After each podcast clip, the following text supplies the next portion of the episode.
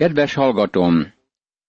Méfibóset nagy megalázkodással ment Dávidhoz, és nem csatlakozott a lázadáshoz. Hű maradt Dávid iránt, és egész idő alatt bőtölt, és imádkozott a királyért. Csodálatos, ha valakinek ilyen barátai vannak. Amikor aztán Jeruzsálemben a király elé érkezett, ezt kérdezte tőle a király. Miért nem jöttél velem, Méfibóset? Ő így felelt. Uram, királyom, megcsalt engem a szolgám, mert én, a te szolgád, ezt mondtam. Fölnyergeltetek egy szamarat, felülök rá, és úgy megyek a királlyal, mert béna a te szolgád. Ő azonban rágalmazta szolgádat az én uram, királyom előtt. De az én uram, királyom olyan, mint az Isten angyala. Tégy azért úgy, ahogy jónak látod. Mert apám egész háza népe nem várhatott mást az én uramtól, királyomtól, mint a halált. Te mégis azok közé ültette szolgádat, akik asztalodnál esznek. Mi jogom volna tehát, hogy még panaszkodjam a királynak? Sámuel második könyve, 19. rész, 26. verstől a 29. versig.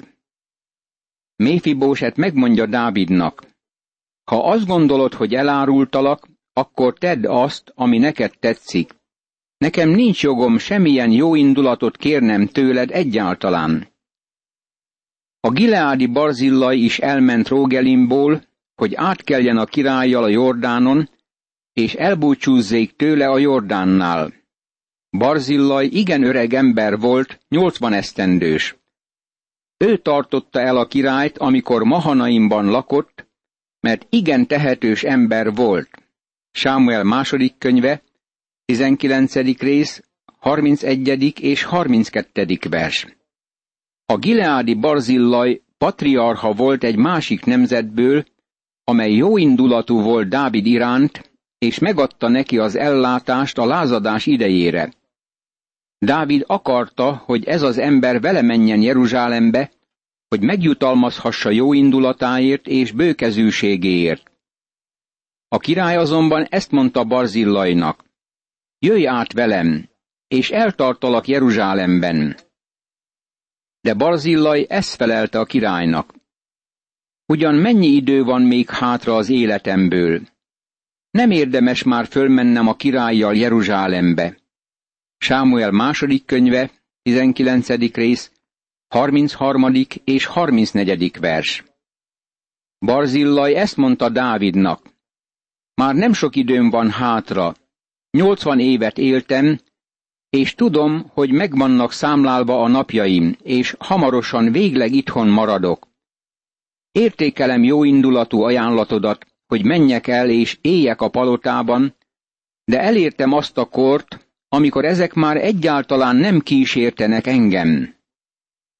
Most nyolcvan esztendős vagyok, nem tudok már különbséget tenni jó és rossz között, nem érzi szolgád annak az ízét, amit eszik és iszik, és nem gyönyörködöm az énekesek és énekesnők hangjában. Csak terhedre lenne a szolgád neked, uram, király. Sámuel második könyve, 19. rész, 36. vers. Barzillai így folytatja. Öreg ember vagyok. Nem hallom már a zenét többé. Az étel nem ízlik úgy, mint régen. Nem akarok elmenni és zavarni az együttlétet. Nem akarok akadálya lenni a király örömének.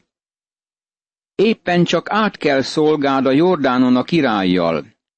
Miért akar engem a király ennyire megjutalmazni? Sámuel második könyve, 19. rész, 37. vers. Barzillaj segített Dávidnak, mert tudta, hogy Dávid Isten embere. Bízott a királyban. Ez volt az indíték amögött, hogy segítette Dávidot. Nagyon rossz, hogy Dávid nem tudott még tökéletesebben megbocsátani a saját fiának. Amikor Absalon védkezett és visszatért, akkor más lett volna, ha teljesen megbocsátott volna a fiúnak. Ha visszafogadta volna, mint édesapa a tékozló fiút, akit átölelt, új ruhát adott rá, és levágta a hízlalt borjút a lakomára, azt hiszem, Dávid megkímélte volna magát ettől a szörnyű lázadástól, ami bekövetkezett. A huszadik fejezet egy másik lázadásról szól, amit Dávid ellen irányítottak. Mindazok után a bajok után, amelyek érték Dávidot, azt gondolnánk, hogy az Úr most már nem fenyíti tovább. De azt ígérte, hogy a kard nem távozik el Dávid házából. Mindebben nem hallunk egyetlen panasszót sem Dávid ajkáról.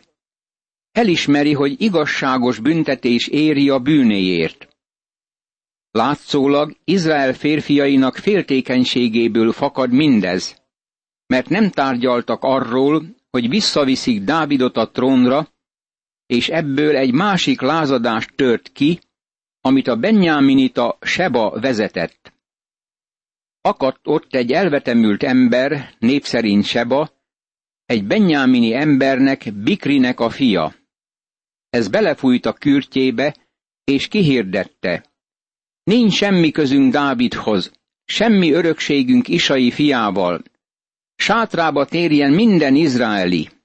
Sámuel második könyve, 20. rész, első vers. Sebát a Biblia a Béliál emberének nevezi, ami azt jelenti, hogy bajkeverő. Ekkor Sebához, Bikri fiához pártolt Dávidtól minden izraeli. De a júdaiak hűségesen követték királyukat a Jordántól Jeruzsálemig. Sámuel második könyve, 20. rész, második vers. Csodálatos, hogy milyen hitetlenek és kiszámíthatatlanok voltak Izrael fiai. Egyesek ezt mondhatnák. Ez kegyetlen idő volt, mielőtt az emberiség elérte volna a civilizációt. Szeretném megkérdezni azokat az embereket, azt gondoljátok, hogy valamit javult a helyzet napjainkban? Érdekes, hogyha valamelyik politikai vezető valami olyat nyilatkozik, amit nem kellett volna mondania, amikor közvéleménykutatást végeztek, akkor népszerűsége annyira elhalványul, hogy nem választják meg újból tisztségébe. Ez megtörténhet bármelyik tisztségviselővel, akármelyik párthoz tartozzék. Ez bizonyítja, hogy milyen ingatag lehet a tömeg. Bemutatja, hogy milyen ingatagok vagyunk. Isten ismeri szívünket. Jeremiás könyve 17. részének 9. verse mondja, Csalárdabb a szív mindennél, javíthatatlan. Ki tudná kiismerni? Kinek a szívéről beszél ez a vers? A brutális diktátoréról? Nem. Ez a mi szívünkről beszél. Gonoszságban az emberi szívben. Pálapostól ezt mondhatta, mert tudom, hogy én bennem, vagyis a testemben nem lakik jó, mint hogy arra, hogy akarjam a jót, van lehetőségem, de arra, hogy megtegyem, nincs. Római levél, hetedik rész, 18. vers. Izrael tíz törzse követte Sebát lázadásában. Amikor Dávid megérkezett Jeruzsálemi palotájába, előhívatta másodrangú feleségeit, azt a tíz asszonyt, akiket otthon hagyott a király a palota őrzésére. Ezeket házi őrizetbe vetette, és gondoskodott róluk, de nem ment be hozzájuk. Haláluk napjáig elkülönítve maradtak, és úgy éltek, mintha özvegyek lettek volna. Sámuel második könyve, 20. rész, negyedik vers. Absalon vette magához ezeket az asszonyokat. Azután ezt parancsolta a király Amászának. Szólítsd fegyverbe a júdaiakat három nap alatt, és légy készen magad is. Sámuel második könyve, 20. rész, harmadik vers. Amászá volt az Absalon alatt lázadó erők parancsnoka. Sámuel második könyve 17. részének 25. verse, és Krónikák első könyve második részének 17. verse szerint Amászá Dávid testvérének, Abigailnak volt a fia. Ezért Absalon unokatestvére volt. Miután az Amászá alatt levő lázadókat leverték, és Absalon meghalt, Dávid Amászát tette seregének parancsnokává Joáb helyett. El is ment Amászá, hogy fegyverbe szólítsa Júdát, de nem tudta azt végrehajtani a kijelölt határidőre. Akkor ezt mondta a király Abisajnak, ez a Seba Bikri fia, még Absalonnál is nagyobb bajt hozhat ránk. Vedd magad mellé urat szolgáit, és üldözd őt, még mielőtt erős városokat talál, és elmenekül előlünk. Kivonultak tehát vele Jóáb emberei, a kerétiek, a pelétiek és a testőrök mind. Kivonultak Jeruzsálemből, hogy üldözzék Sebát, Bikri fiát. Sámuel második könyve, 20. rész, 5., 6. és 7. vers. Más szóval, Amászá nem indult el. Ezért Joáb vezeti a hadsereget, hogy üldözzék a lázadó Sebát. Joáb brutálisan megöli Amászát, nyilvánvalóan azt gondolva, hogy ő is árulója Dávidnak. Ez a fejezet azzal zárul, hogy Joáb folytatja a lázadó Seba ellen irányuló üldözését. Amikor Seba menedéket keresett Abel városában, a hadsereg fölkészült, hogy megostromolja a várost, és így fogja el Sebát, de egy bölcs asszony közbeavatkozott. Sebát megölte Abel népe. Ez természetesen véget vetett a lázadásnak. Mégsem értek véget Dávid bajai, ahogy majd látjuk. Mindezeken a próbákon át Dávid nem siránkozik hangosan, és még csak nem is sóhajtozik. Tudja, hogy az Úr fenyítését kell elviselnie. Ne gondolt, hogy Dávid boldogult a bűnével, barátom. Súlyos büntetés szenvedett napról napra. Dávid azonban szerette Istent. Kudarcot vallott élete mögött olyan hit volt, ami sohasem vallott kudarcot. Dávid Isten embere, Isten szíve szerinti férfi volt. A 21. fejezet azzal kezdődik, hogy Izrael országának egyik éhínségét írja le. Dávid idejében egyszer éhínség volt három egymás után következő évben. Amikor Dávid kérdést intézett az úrhoz, ezt mondta neki az úr. Saul miatt és vérengző háza népe miatt van ez, mivel megölette a gibeóniakat. Sámuel második könyve, 21. rész, első vers. Isten elég különös ok miatt bocsátott rájuk éhínséget, de tanulságot vonhatunk le belőle. Hívatta tehát a király a gibeóniakat, és beszélt velük. A gibeóniak ugyanis nem Izrael fiai közül valók voltak, hanem az emóriak maradékai, akikkel esküvel kötöttek szövetséget Izrael fiai. Saul azonban a kiirtásukra törekedett, mert féltette Izraelt és Júdát. Dávid ezt kérdezte a gibeóniaktól. Mit tegyek értetek, és mivel engeszteljelek ki, hogy áldjátok az Úr örökségét? A gibeóniak így feleltek neki.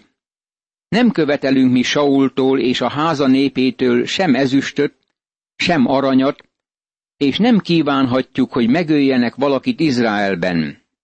De Dávid megkérdezte, mit gondoltok mégis, mit tegyek értetek? Ők ezt felelték a királynak.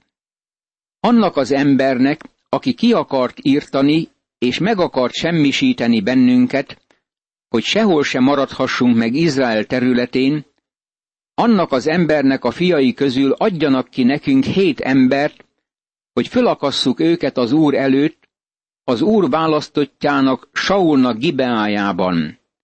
A király ezt felelte, kiadom. A király azonban megkímélte Méfibósetet, Saul fiának, Jónátánnak a fiát, mert esküvel kötött szövetséget az Úr előtt Dávid és Jónátán, Saul fia. Sámuel második könyve, 21. rész, második verstől a hetedik versig. Ez elég kiemelkedő fejezete a Szentírásnak. Hogy megértsük, vissza kell mennünk Józsué napjaihoz, amikor a gibeoniták beszínlelték magukat, és Józsué szövetséget kötött velük. Ez a Józsué könyve kilencedik részében van leírva. Izraelnek megmondta Isten, hogy ne kössön szövetséget senkivel. Abban a korban, amelyet egyesek civilizálatlan kornak neveznek, a szövetség megszeghetetlen volt. Amikor szerződést kötöttek, akkor a szerződés pontjait megtartották. A szerződés több volt egy papírlapnál. Nem volt szabad megszegni. Korunkban a nemzetek körülülik a konferenciai asztalt, és ahogy szövetséget próbálnak kötni, az csak nem nevetséges, mert kitartja meg azt. Az átlagembernek joga van cinikusan tekintenie azt, ahogyan a nemzetek próbálnak kijönni egymással. Józsué szerződést kötött a gibeonitákkal, de Saul jött és felborította a szerződést. Dávid próbálta helyrehozni Saul cselekedeteit, és sikerült neki. De az érem másik oldala nagyon érdekes. Isten nem felejtette el Sault, aki Izraelt képviselte. Nem felejtette el, hogy megszegte a gibeonitákkal kötött szövetséget. Mivel az izraeliták az ő népe, ezért nem hagyta figyelmen kívül ezt a vétket. A három éves éhínség ítéletként jött el rájuk. Most hadd tegyem ezt a fajta megjegyzést erről az esetről, ami szerintem érvényes. Mi olyan korban élünk, amikor nem mondhatjuk el, hogy bármelyik nemzet keresztény nemzet, vagy engedelmeskedik Istennek. Isten azonban foglalkozik a népekkel, megítéli a nemzeteket. Isten felelősnek tekinti a népeket, és nem törődik vele, hogy melyik népről van szó. Isten megítélte Egyiptomot, megítélte Babilont, megítélte Asszíriát, Görögországot és Rómát, és Isten megítéli a világ bármelyik országát. Az a véleményem, hogy a népek széthullásának a folyamatában vagyunk. Számos bizonyítéka van annak, hogy ránk szakadt Isten ítélete. Hadd említsek ezek közül néhányat. A második világháború óta az a népek szándéka, hogy békét teremtenek, de továbbra is bűnben élnek. Hidd el nekem, barátom, hogy a második világháború még nagyobb mélységbe taszította az emberiséget. Nem hagytuk abba a háborúskodást. Nem volt egy pillanat sem a második világháború óta, amikor valahol ne hadakoztak volna egymással a népek. Eleinte Koreában, Vietnámban, máskor Európában, vagy valamelyik kontinensen. Mi a békéről beszélünk ma annyit, amennyit még sohasem beszéltünk. De még sincs béke. Ézsaiás könyve 57. részének 21. verse mondja. A bűnösöknek nincs békességük, mondja Istenem. Egy másik jelzése ennek a széthullásnak, hogy nincsenek nagy államférfiaink. El kell ismernem, hogy a legtöbb vezető azt gondolja, hogy meg tudja oldani a világ problémáit. Valójában azonban elkeseredett képet nyújtanak a világ népei vezetőikkel együtt. Ez egy másik bizonyítéka Isten ítéletének. Emlékszel rá, hogy mit mondott Isten Ézsaiás könyve harmadik részének tizenkettedik versében? Ó, népem! Gyermekek sanyargatnak, asszonyok uralkodnak rajtad. Ó, népem! Vezetőit félrevezetnek, tévútra visznek téged. Állandóan ebbe az irányba haladnak a nemzetek. Aztán mindenütt terjed a pornográfia. Mindenütt felütik fejüket a kultuszok és izmusok. Többször is földrengéssel figyelmezteti Isten az embereket. Az a véleményem, hogy a földrengések Isten ítéletét képviselik. Tudom, hogy van tudományos magyarázatuk a földrengéseknek. Mindenütt megmozdulhat a föld, mert lávatenger van a föld belsejében. Isten megbünteti a törvénytelenséget és erkölcstelenséget, és Isten előtt nincsenek kedvenc nemzetek. Sámuel második könyvének 21. fejezete kijelenti nekünk azt a tényt, hogy Isten ítéletet tart a népek fölött. Dávid folyamatos háborút viselt a filiszteusokkal. De újból harc tört ki a filiszteusok és Izrael között. Dávid is elment szolgáival együtt, és megütközött a filiszteusokkal. Dávid azonban elfáradt. Akkor Jisbi Benób, a refáiak leszármazottja, akinek a lándzsája háromszáz sekel súlyú részből volt, és vadonatúj fölszerelése volt, azt gondolta, hogy leteríti Dávidot. Azonban segítségére sietett Abisaj, Cerujá fia, aki leterítette és megölte a filiszteus. Akkor ilyen esküdt tettek Dávidnak a hívei. Nem jöhetsz többé velünk az ütközetbe, hogy ki ne olsd Izrael mécsesét. Sámuel második könyve, 21. rész, 15. verstől a 17. versig. Dávid nagy ember volt, és katonái tudták, hogy senki sem tölthetné be a helyét. Most Dávid kezd öregedni. Amikor kimegy a harcba, akkor már nincs az a rugalmassága, mint régen volt. Könnyen le lehet győzni, ami szokatlan jelenség volt Dávid életében. Izrael vezetői látják, hogy Dávid már túl öreg a harcra, ezért megmondják neki, hogy többé ne menjen ki a csatamezőre, hanem maradjon otthon. Nagy csata megy végbe, és Isten győzelmet ad Izraelnek.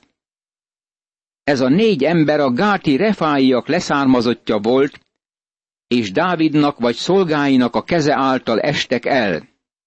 Sámuel második könyve, 21. rész, 22. vers. Imádkozzunk! Uram, amikor olvasom Dávidnak és ellenségeinek összeütközését, eszembe jutnak lelki harcaim. Engem is támad az ellenség, a sátán, hogy leterítsen, és soha ne érjek célba. De köszönöm, hogy hozzád kiálthatom, és te kész vagy megsegíteni minden harcomban, ha benned bízom. Köszönöm győzelmeimet, és köszönöm neked azt, Uram, hogy a végső győzelem napját is láttatod már velem ígéreteid alapján. Ámen.